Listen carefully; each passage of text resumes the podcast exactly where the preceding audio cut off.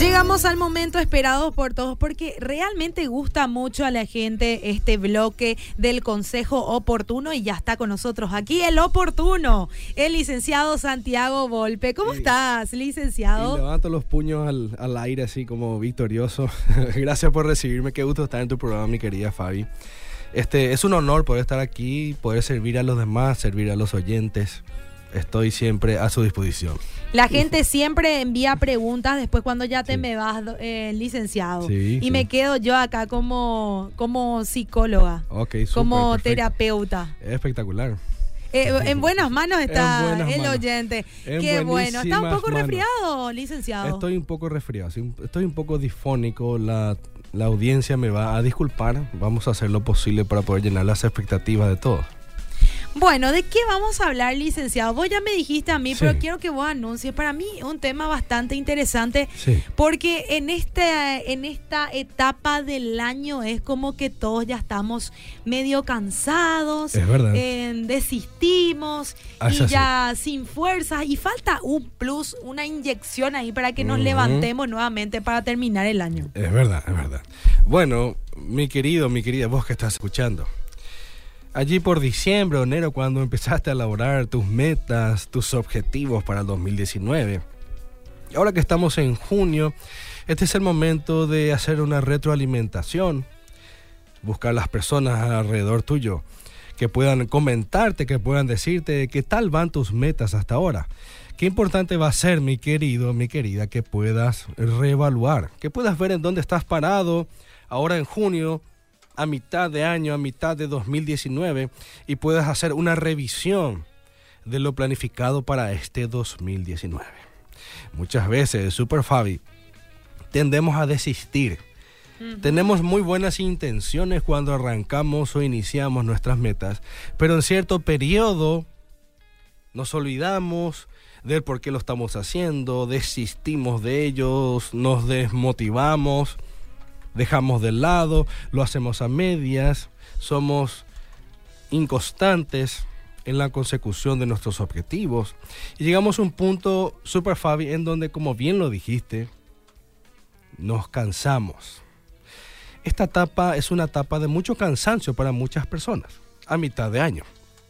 Es una etapa en donde hemos hecho mucho, pasamos esta, este periodo de marzo y abril, donde se hace un mayor esfuerzo y muchas personas se agotan en estas instancias. Vos, mi querido, mi querida, ¿cómo están tus metas de este año? Aquello que vos planificaste en diciembre, enero o en febrero. ¿Cómo va? ¿Te has olvidado? ¿No has adquirido el hábito de desarrollarlos? Mm, ¿Te has desmotivado? ¿O te desmotivaron? ¿Otras personas te dijeron que no lo hagas o que no tiene sentido? ¿O sencillamente te desfocalizaste y priorizaste otras cosas? Pues bien, quiero hablar de algo interesante también, Super Fabi. Sí. Quiero hablar sobre la búsqueda de los propósitos significativos para cada uno. La palabra acuerdo proviene del término hebreo sunfoneo.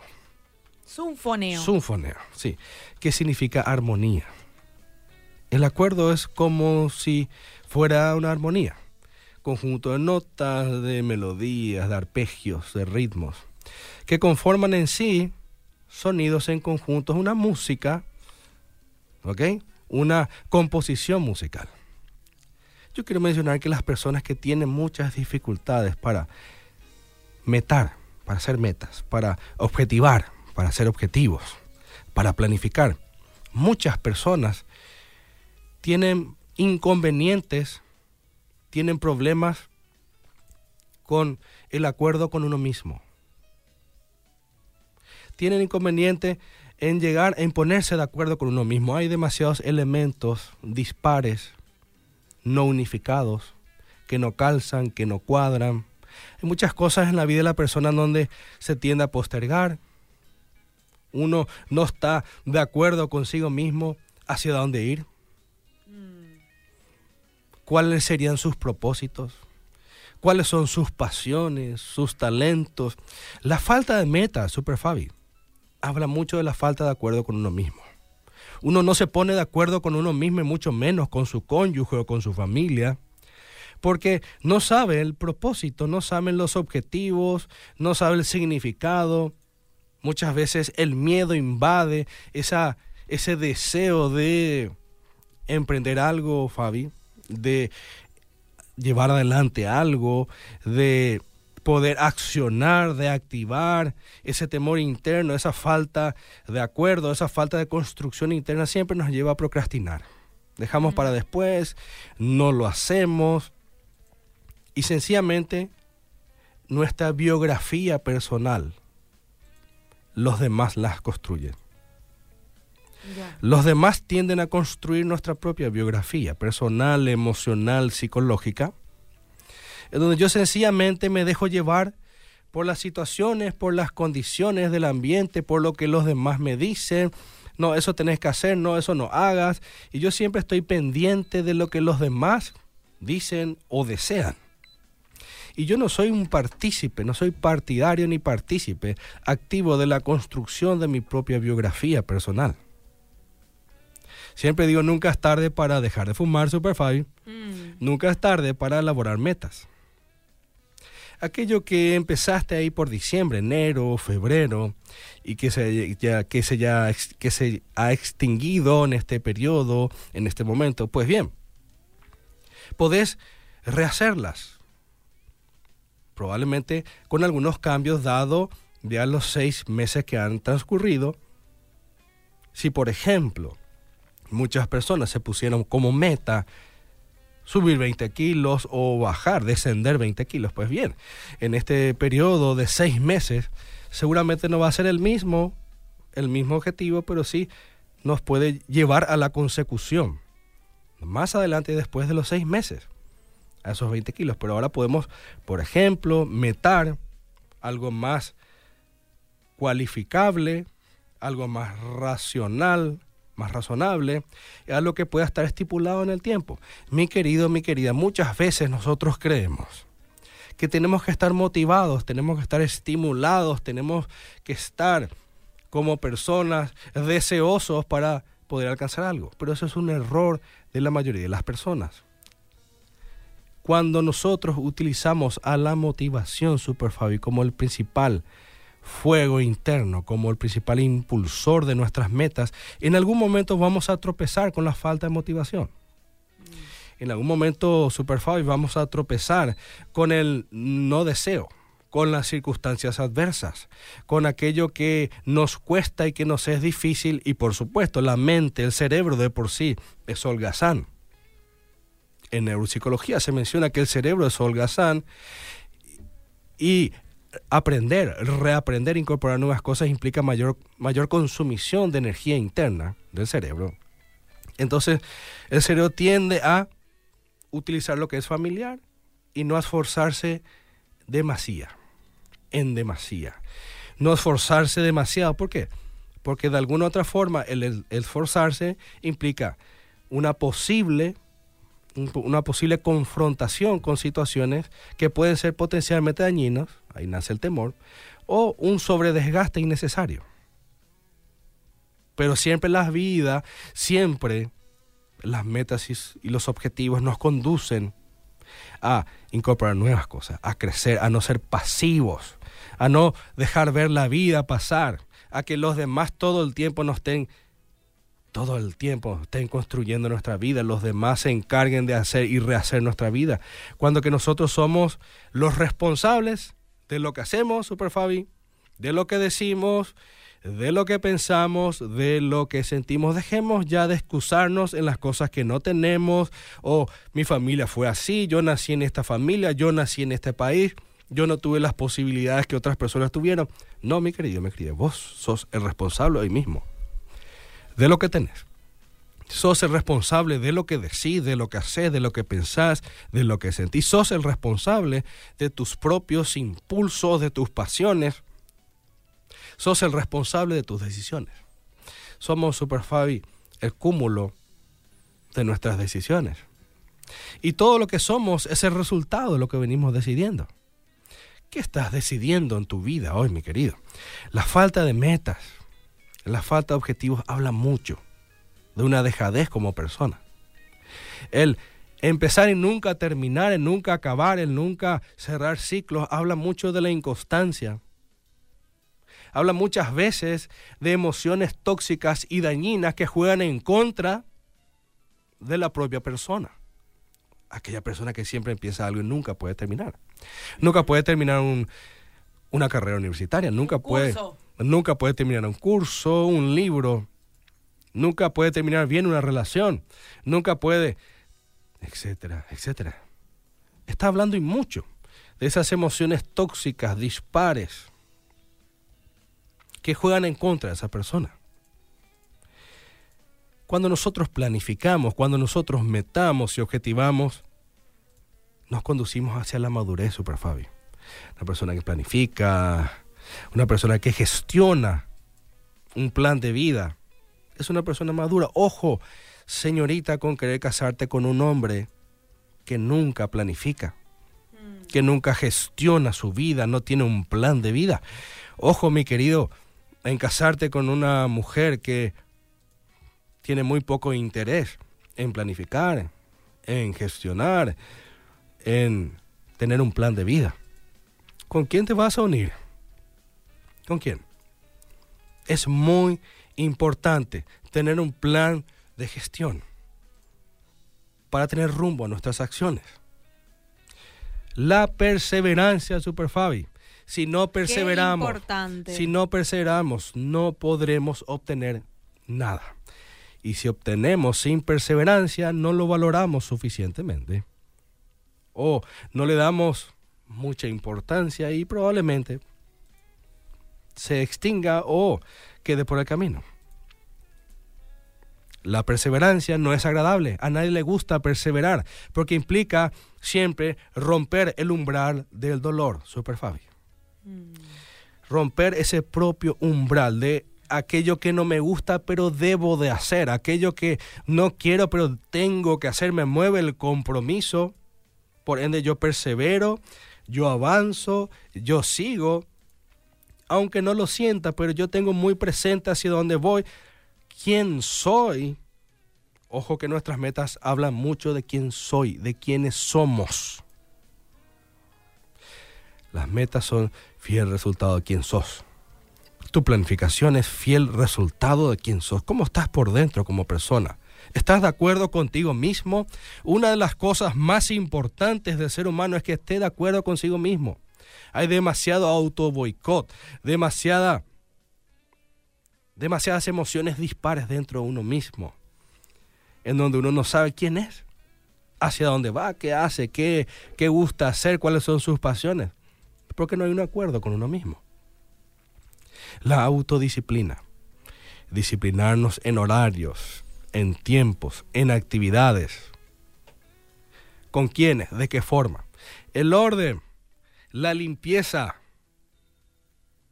Limpia, mi querido, la limpieza habla mucho, muchísimo de tu sistema afectivo. La limpieza en tu entorno, tu lugar de trabajo, en tu casa, en tu dormitorio, en lo que haces, habla mucho de vos mismo. Una mente desordenada es una mente con un altísimo desgaste. Por ende, probablemente sea una mente irritable, una mente ansiosa, ¿ok? Y por ende, esa mente desordenada no va a tener la capacidad, la, no va a tener la claridad mental de poder elaborar metas, metas alcanzables. No podemos vivir la vida desordenadamente la indisciplina puede llegar a matarte. Es así. Ser indisciplinado puede llegar a que personas de tu entorno pierdan la vida. Siempre utilizo ejemplos del médico. El indisciplinado que nunca va al médico siempre posterga situaciones de salud. Y luego cuando es muy tarde, es consciente de su diagnóstico. O aquel vehículo que nunca funciona bien y por indisciplinado uno no arregla, no repara y después vienen las consecuencias. Mm. O el postergar situaciones matrimoniales, familiares, y luego ya es tarde. La indisciplina puede literalmente destruir tu vida. Y el dominio propio, mi querido. A veces no vas a sentir hacer lo que debes de hacer. Muchas veces no vas a sentir, no vas a desear, no vas a querer hacer lo correcto. Por ahí se define tu madurez. El dominio propio es un pilar fundamental para la madurez de cualquier ser humano. Aquel que no se domina a sí mismo generalmente está demostrando inmadurez, vulnerabilidad, inconstancia, quiebre personal. Es imposible crecer super Fabi sin dominio. Es imposible. Es imposible avanzar si uno no tiene dominio propio. Es imposible crecer en la vida, prosperar, si uno siempre está fluctuante ante las situaciones ambientales, ante lo que los demás digan, ante mis relaciones, siempre estoy expuesto a lo que los demás desean, no puedo decir que no, siempre digo que sí. Y sencillamente estoy a merced de las circunstancias y situaciones diarias. No tiene sentido. Si no tenemos metas, es muy difícil accionar, Super Fabi. ¿Qué metas tenés vos que estás escuchando? Ahí, ese matrimonio que estás escuchando, esa familia que está escuchando este mensaje, vos que estás en tu trabajo, que estás en tu vehículo. Si no tenés metas es difícil accionar. A veces queremos hacerlo mentalmente, tenemos ciertas ideas, pero generalmente cuando no trazamos bien ese trayecto es un poco difícil perseverar y tener muy claro qué pasos dar todo el tiempo. Es muy fácil desfiarse, es muy fácil ir por otros caminos. Es muy fácil querer priorizar otras cosas porque aparentemente es mejor. Y muchas veces nunca terminamos ese libro que empezamos. Nunca terminamos ese curso que ya lo estamos haciendo por cuarta vez. O ya voy por mi cuarta, por mi cuarta o quinta carrera universitaria y no sé qué me gusta en la vida. A ese punto quería ir. Ojo, mi querido, sí. Ojo que la duda, la duda vocacional es normal. La duda por sí forma parte del ser humano. Otra cosa es cuando la duda gobierna al ser humano. Todos tenemos dudas de alguna u otra forma. Algunos tienen dudas sobre su vocación, sobre qué carrera seguir o en qué, en qué dedicarse laboralmente. La duda en sí no es mala. Muchas veces la duda nace en base a, a múltiples alternativas. O a veces la duda nace en una confusión de no saber qué hacer inicialmente o no tener idea. Siempre mencionamos que el buey se hace arando. Uno durante va aprendiendo, va creciendo, se va desarrollando. Entonces la duda en sí, la duda ocasional es normal, es natural. No tenemos que desesperarnos ni entrar en crisis existenciales porque tenemos dudas o porque hemos cambiado de carrera. Ahora bien, cuando se vuelve un estilo de vida la duda, cuando la duda se torna como parte de nuestra vida por siempre y siempre estamos cambiando, eso es otra cosa. Eso está demostrando nuestra falta de estabilidad interna, eso está demostrando nuestra falta de acuerdo con nosotros mismos, eso está demostrando, por supuesto, el temor hacia muchas cosas. Pero de por sí, repito, dudar es natural. Dudar de por sí a veces puede ser positivo. Puede ser positivo y descartando posibilidades hasta llegar al eje de lo que estamos buscando. Pero cuando lo, lo volvemos como un estilo de vida, la duda, todo es duda, siempre es duda. No. Habla y mucho de cómo estamos construidos internamente. Y del alto, de la alta necesidad de sanarnos. De sanarnos. De no depender de los demás de salir de nuestra zona de confort, de esforzarnos, de sacrificarnos, de no tener miedo a sufrir, al dolor, de desarrollar mayor tolerancia a la frustración, de animarnos a más, de caminar, de impulsarnos todo el tiempo, de, poder visualizar Superfabi hacia dónde vamos. Habla mucho de cómo estamos internamente. Ibas a hacer una pregunta, Superfabi. Eh, no, eh, vos dijiste un punto muy interesante. De repente nos trazamos metas que de repente no, no, no es también lo que nos apasiona y lo que creemos en, que es el lugar a donde queremos llegar, justamente lo que estabas diciendo ahora. Em, tenemos que tratar de elaborar metas ¿verdad? Sí. Que también nos apasionen. Es verdad, porque eso sí. nos va a tender a que no perseveremos. Porque cuando algo te gusta, pues uno intenta, intenta, intenta. Yo, por ejemplo, soy cantante. Me encanta cantar. Y tengo metas si en cuanto. No, no, no, no. tengo metas en cuanto al canto. Y yo Sí. sé que voy a llegar a ese objetivo, ¿verdad? Pero es porque me apasiona también. Claro. De repente uno elabora metas también sin pensar en lo que Sí. va a conllevar, el proceso que va a conllevar, eh, Sí. eh, llegar hasta ese lugar, eh, en qué me va a favorecer, en qué no también. Y la gente tiende a cansarse y a no perseverar. Creo Es que verdad, ese es el motivo principal, también la falta de pasión. Sí, me parece muy apropiada tu opinión. Me parece perfecto.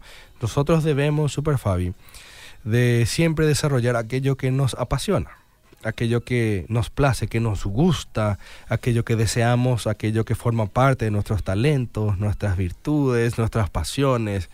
Por supuesto. Ahora bien, no siempre todo lo que debemos de meter Ujú. es placentero o necesariamente agradable. Al menos en el proceso. Muchas personas y muchos libros mencionan el disfrutar todo el tiempo o el, el estar apasionado en hacer algo. Ahora bien, no siempre vamos a estar apasionados. A veces aquello que nos gusta, vos por ejemplo el canto, van a haber momentos donde vas a estar fatigada, vas a estar cansada o no vas a tener que hacer, pero te, te trazaste metas y tenés Claro. deseo de desarrollarlas. Entonces, no siempre el deseo tiene que ser el motor para la consecución de lo que metamos.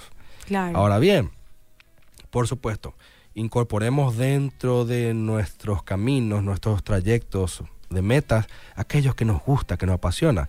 Y también hay cosas que no nos genera tanta pasión o tanto deseo, pero que son necesarias para nuestro crecimiento. Claro.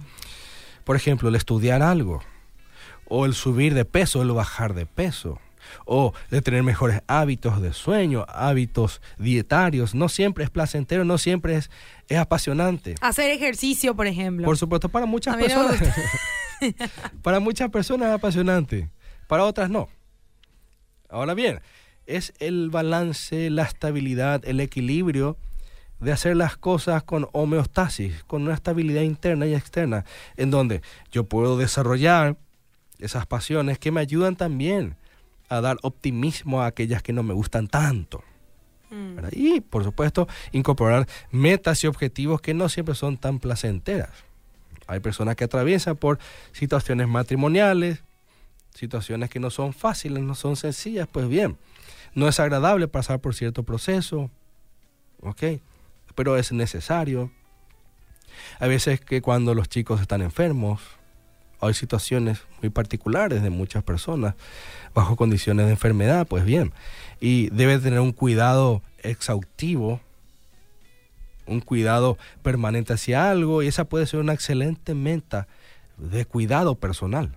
No siempre va a ser placentero. Ahora bien, estoy sumamente de acuerdo contigo, Super Fabi, que tenemos que incorporar dentro de esas metas Sí. también las cosas que nos apasionan, las cosas que nos motivan y que nos dan, nos, nos avivan. ¿Verdad que sí? ¿Verdad que sí? Es importante, mi querido, mi querida, que también seas consciente de todo lo que trazás, sea alcanzable, razonable, sea posible Sí. y pueda estar medido en el tiempo. A ver, mira un poquito. ¿Qué vos planificaste en enero o en diciembre? ¿Cómo estás con esas metas? Bueno, una la estoy llevando bien y cuatro no. No importa. Nunca es tarde para fumar. Nunca es, nunca es tarde para dejar de fumar, mejor dicho. Nunca es tarde para rehacer tus metas o elaborar nuevas metas. Entonces, bueno, hay cuatro que lo dejaste. Retomala hoy. Volvé, volvé a empezar. Inicia. Hay metas que ya no son posibles. ¿Por qué? Porque no empezaste en la facu en abril, marzo. Bueno, se, re- se reevalúa, se vuelven a elaborar metas, se ven otras opciones, otras posibilidades. Evalúa qué deseas para este semestre. Hace que este semestre valga la pena. No hagas como este primer semestre, que se fue volando, No fue. aprendiste nada. no aprendiste nada, se fue muy rápido, no aprendiste en esa relación de pareja, no aprendiste nada, no empezaste lo que tenías que empezar, o empezaste el gym y lo dejaste allí en el primer mes, Yo. por ejemplo. ¿Qué querés hacer este semestre? Hace que valga la pena.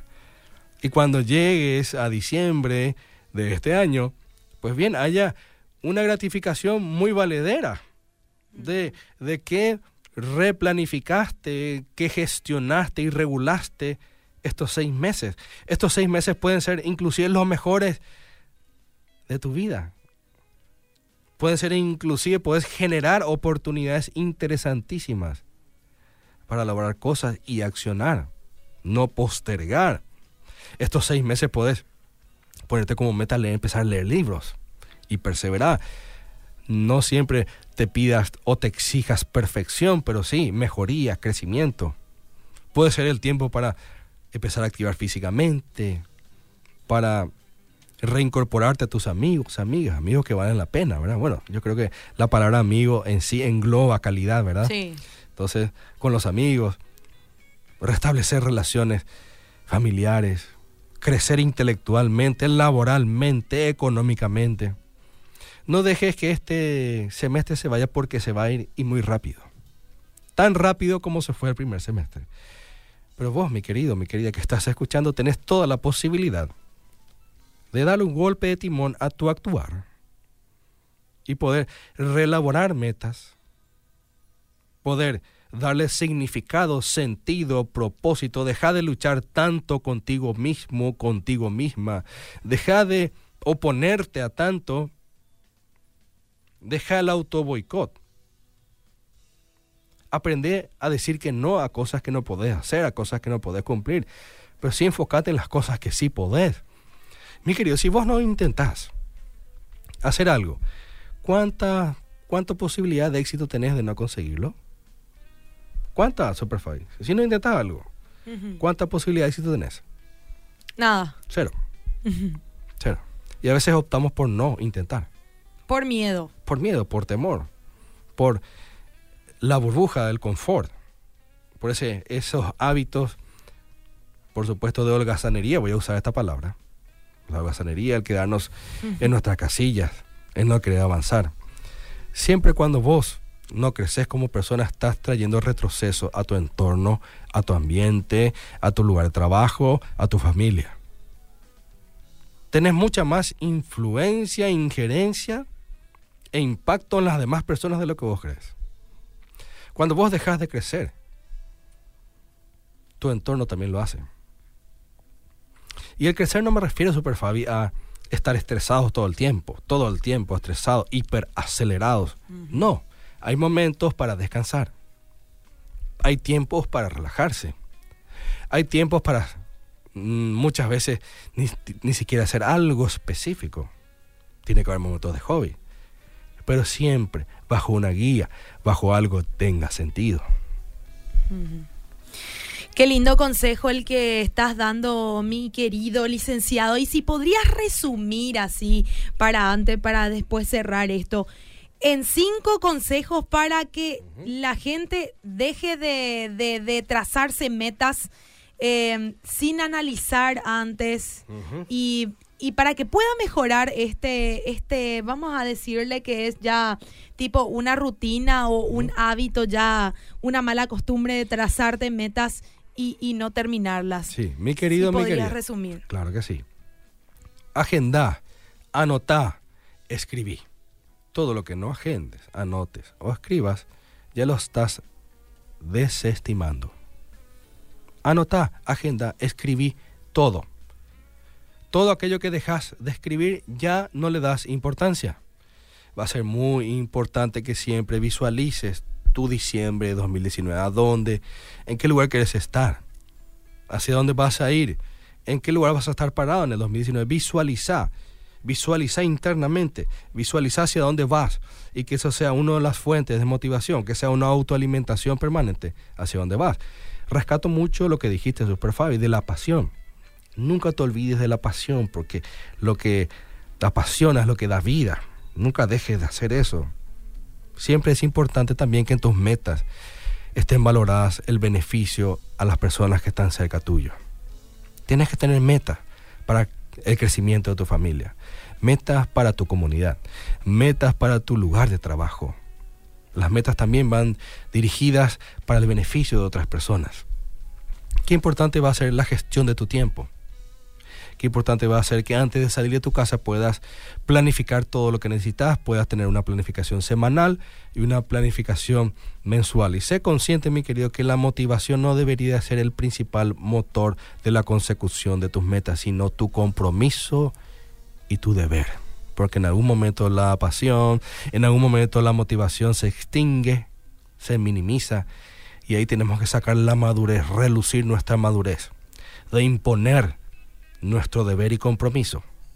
Por ejemplo, Super Fabi, cuando tengas un pequeño baby, si tu baby hace popi a las 3 de la mañana, seguramente no vas a estar apasionada, quizás sí, quizás no, probablemente no, no tengas todas las ganas de levantarte por las madrugadas a higienizar a tu baby pero tu compromiso y tu deber debería ser mayor. De esa circunstancia momentánea y emocional, almática de no querer hacer o del deseo de postergar eso. Sí. El deber y el compromiso. Este es el momento de reconstruir lo que ya pasó, ya pasó, no nos lamentemos, sino que ahora replanifiquemos, mi querido. Hace que este semestre vale la pena. Así es, mi querido licenciado. Y también teniendo todas esas características, adoptando todas esas características, estamos demostrando que somos buenos cristianos también. Por supuesto, porque somos ordenados en nuestras metas, estamos demostrando que, que, nos, que, claro, la excelencia de la cual habla también la palabra de Dios, que somos tenemos que ser administradores. diligentes, ¿verdad? buenos mayordomos de lo que el Señor nos da. Y acá se preocupan por tu gripe. Te voy a dar un, un, remedio casero, te sugieren ah, acá para la gripe. Un vaso, eh, en un vaso exprimir limón, pomelo, naranja con un sobrecito de valla aspirina, dice. En polvo y tomalo antes de dormir. Te va a ser bien licenciado. te envía Cristian de Buenos Aires. Gracias, Vamos. Sos un capo, sos un crack, te agradezco mucho. Y mira, tengo todo esto en mi casa, así que hoy lo hago, ¿sí? Bueno, vamos. ¿El agua es tibia o natural? Tibia. Agua tibia, perfecto. Agua tibia. Gracias. Nos vamos. Gracias, licenciado. Nos reencontramos el lunes otra vez. Así es. Con un tema interesante otra vez. Estamos a Vamos a un pequeño corte y luego continuamos con más del radar.